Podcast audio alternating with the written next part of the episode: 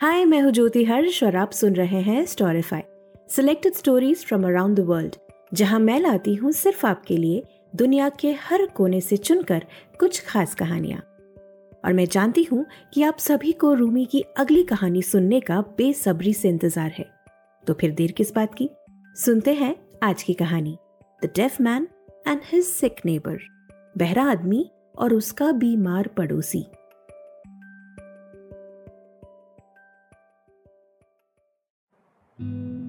एक समय की बात है, किसी शहर में एक आदमी रहा करता था।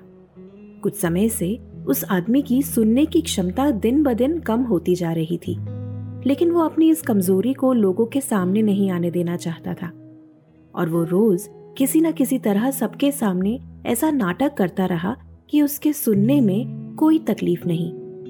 एक दिन उसके घर के बाहर उसका एक दोस्त उससे टकरा गया।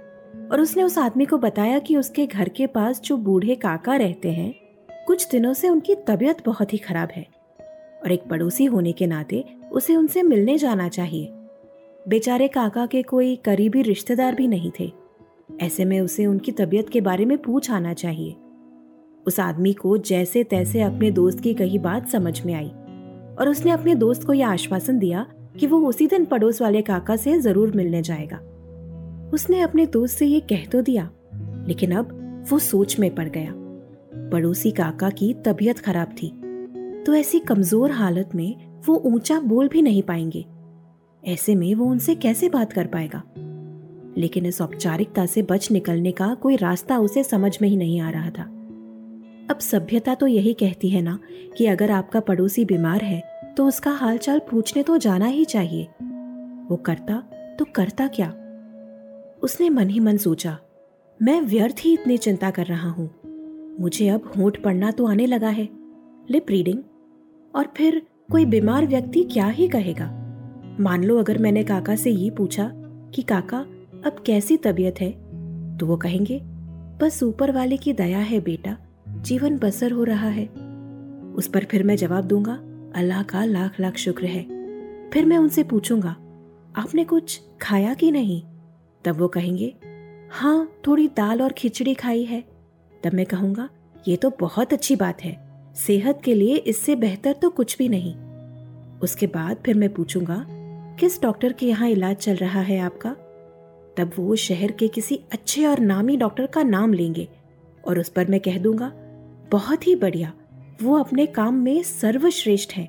उनके आने से ही जीवन का सारा दुख दर्द हमेशा के लिए चला जाता है। मन ही मन इस काल्पनिक वार्तालाप से प्रोत्साहित होकर वो आदमी अपने पड़ोसी काका से मिलने चल पड़ा। जब वो अपने पड़ोसी के यहाँ पहुँचा तो उसने देखा कि काका बिस्तर पर बीमारी में कराह रहे थे। वो वहीं काका के पलंग के पास बैठ गया और उनसे बातें करने लगा। उसने बड़े स्नेह से काका से पूछा, काका, अब कैसी तबीयत है आपकी? अब काका अपनी बीमारी से वैसे ही बहुत ही परेशान थे। इसी परेशानी में उन्होंने जवाब दिया, मर रहा हूँ मैं। अल्लाह का लाख लाख शुक्र है, आदमी ने काका से कहा। आपने कुछ खाया कि नहीं? काका उस आदमी के जवाब से पहले से ही चिड़े हुए थे। सो उन्होंने गुस्से से कहा हाँ बेटा, जहर खाया है जहर। ये तो बहुत ही अच्छी बात है। सेहत के लिए इससे बेहतर तो कुछ भी नहीं।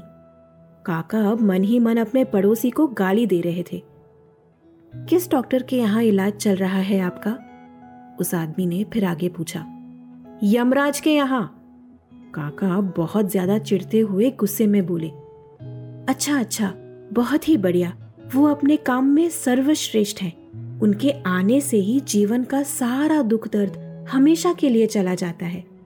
ये कहते हुए उस आदमी ने काका के हाथ को अपने हाथ में लिया और उसे चूम लिया। इस बात से बिल्कुल अनजान कि उसकी बातों का पड़ोसी काका की मनस्थिति पर क्या असर हुआ। वो आदमी खुशी खुशी ये सोचते हुए अपने घर को चल दिया कि उसने बखूबी एक अच्छा पड़ोसी होने की ज़िम्मेदारी निभाई। दोस्तों, हर बार ये ज़रूरी नहीं कि इस पॉडकास्ट की हर कहानी से कोई ना कोई सीख निकल कर आए। कभी कभी कुछ कहानियाँ बस यूँ ही कुछ पलों की मुस्कुराहट लाने के लिए भी तो हो सकती हैं। तो ये थी आज की कहानी। रूमी की लिखी the deaf man and his sick neighbour बहरा आदमी और उसका बीमार पड़ोसी। आपको ये कहानी कैसी लगी कमेंट सेक्शन में ज़रूर लिखिएगा। आप मुझे अपने विचार ईमेल भी कर सकते हैं।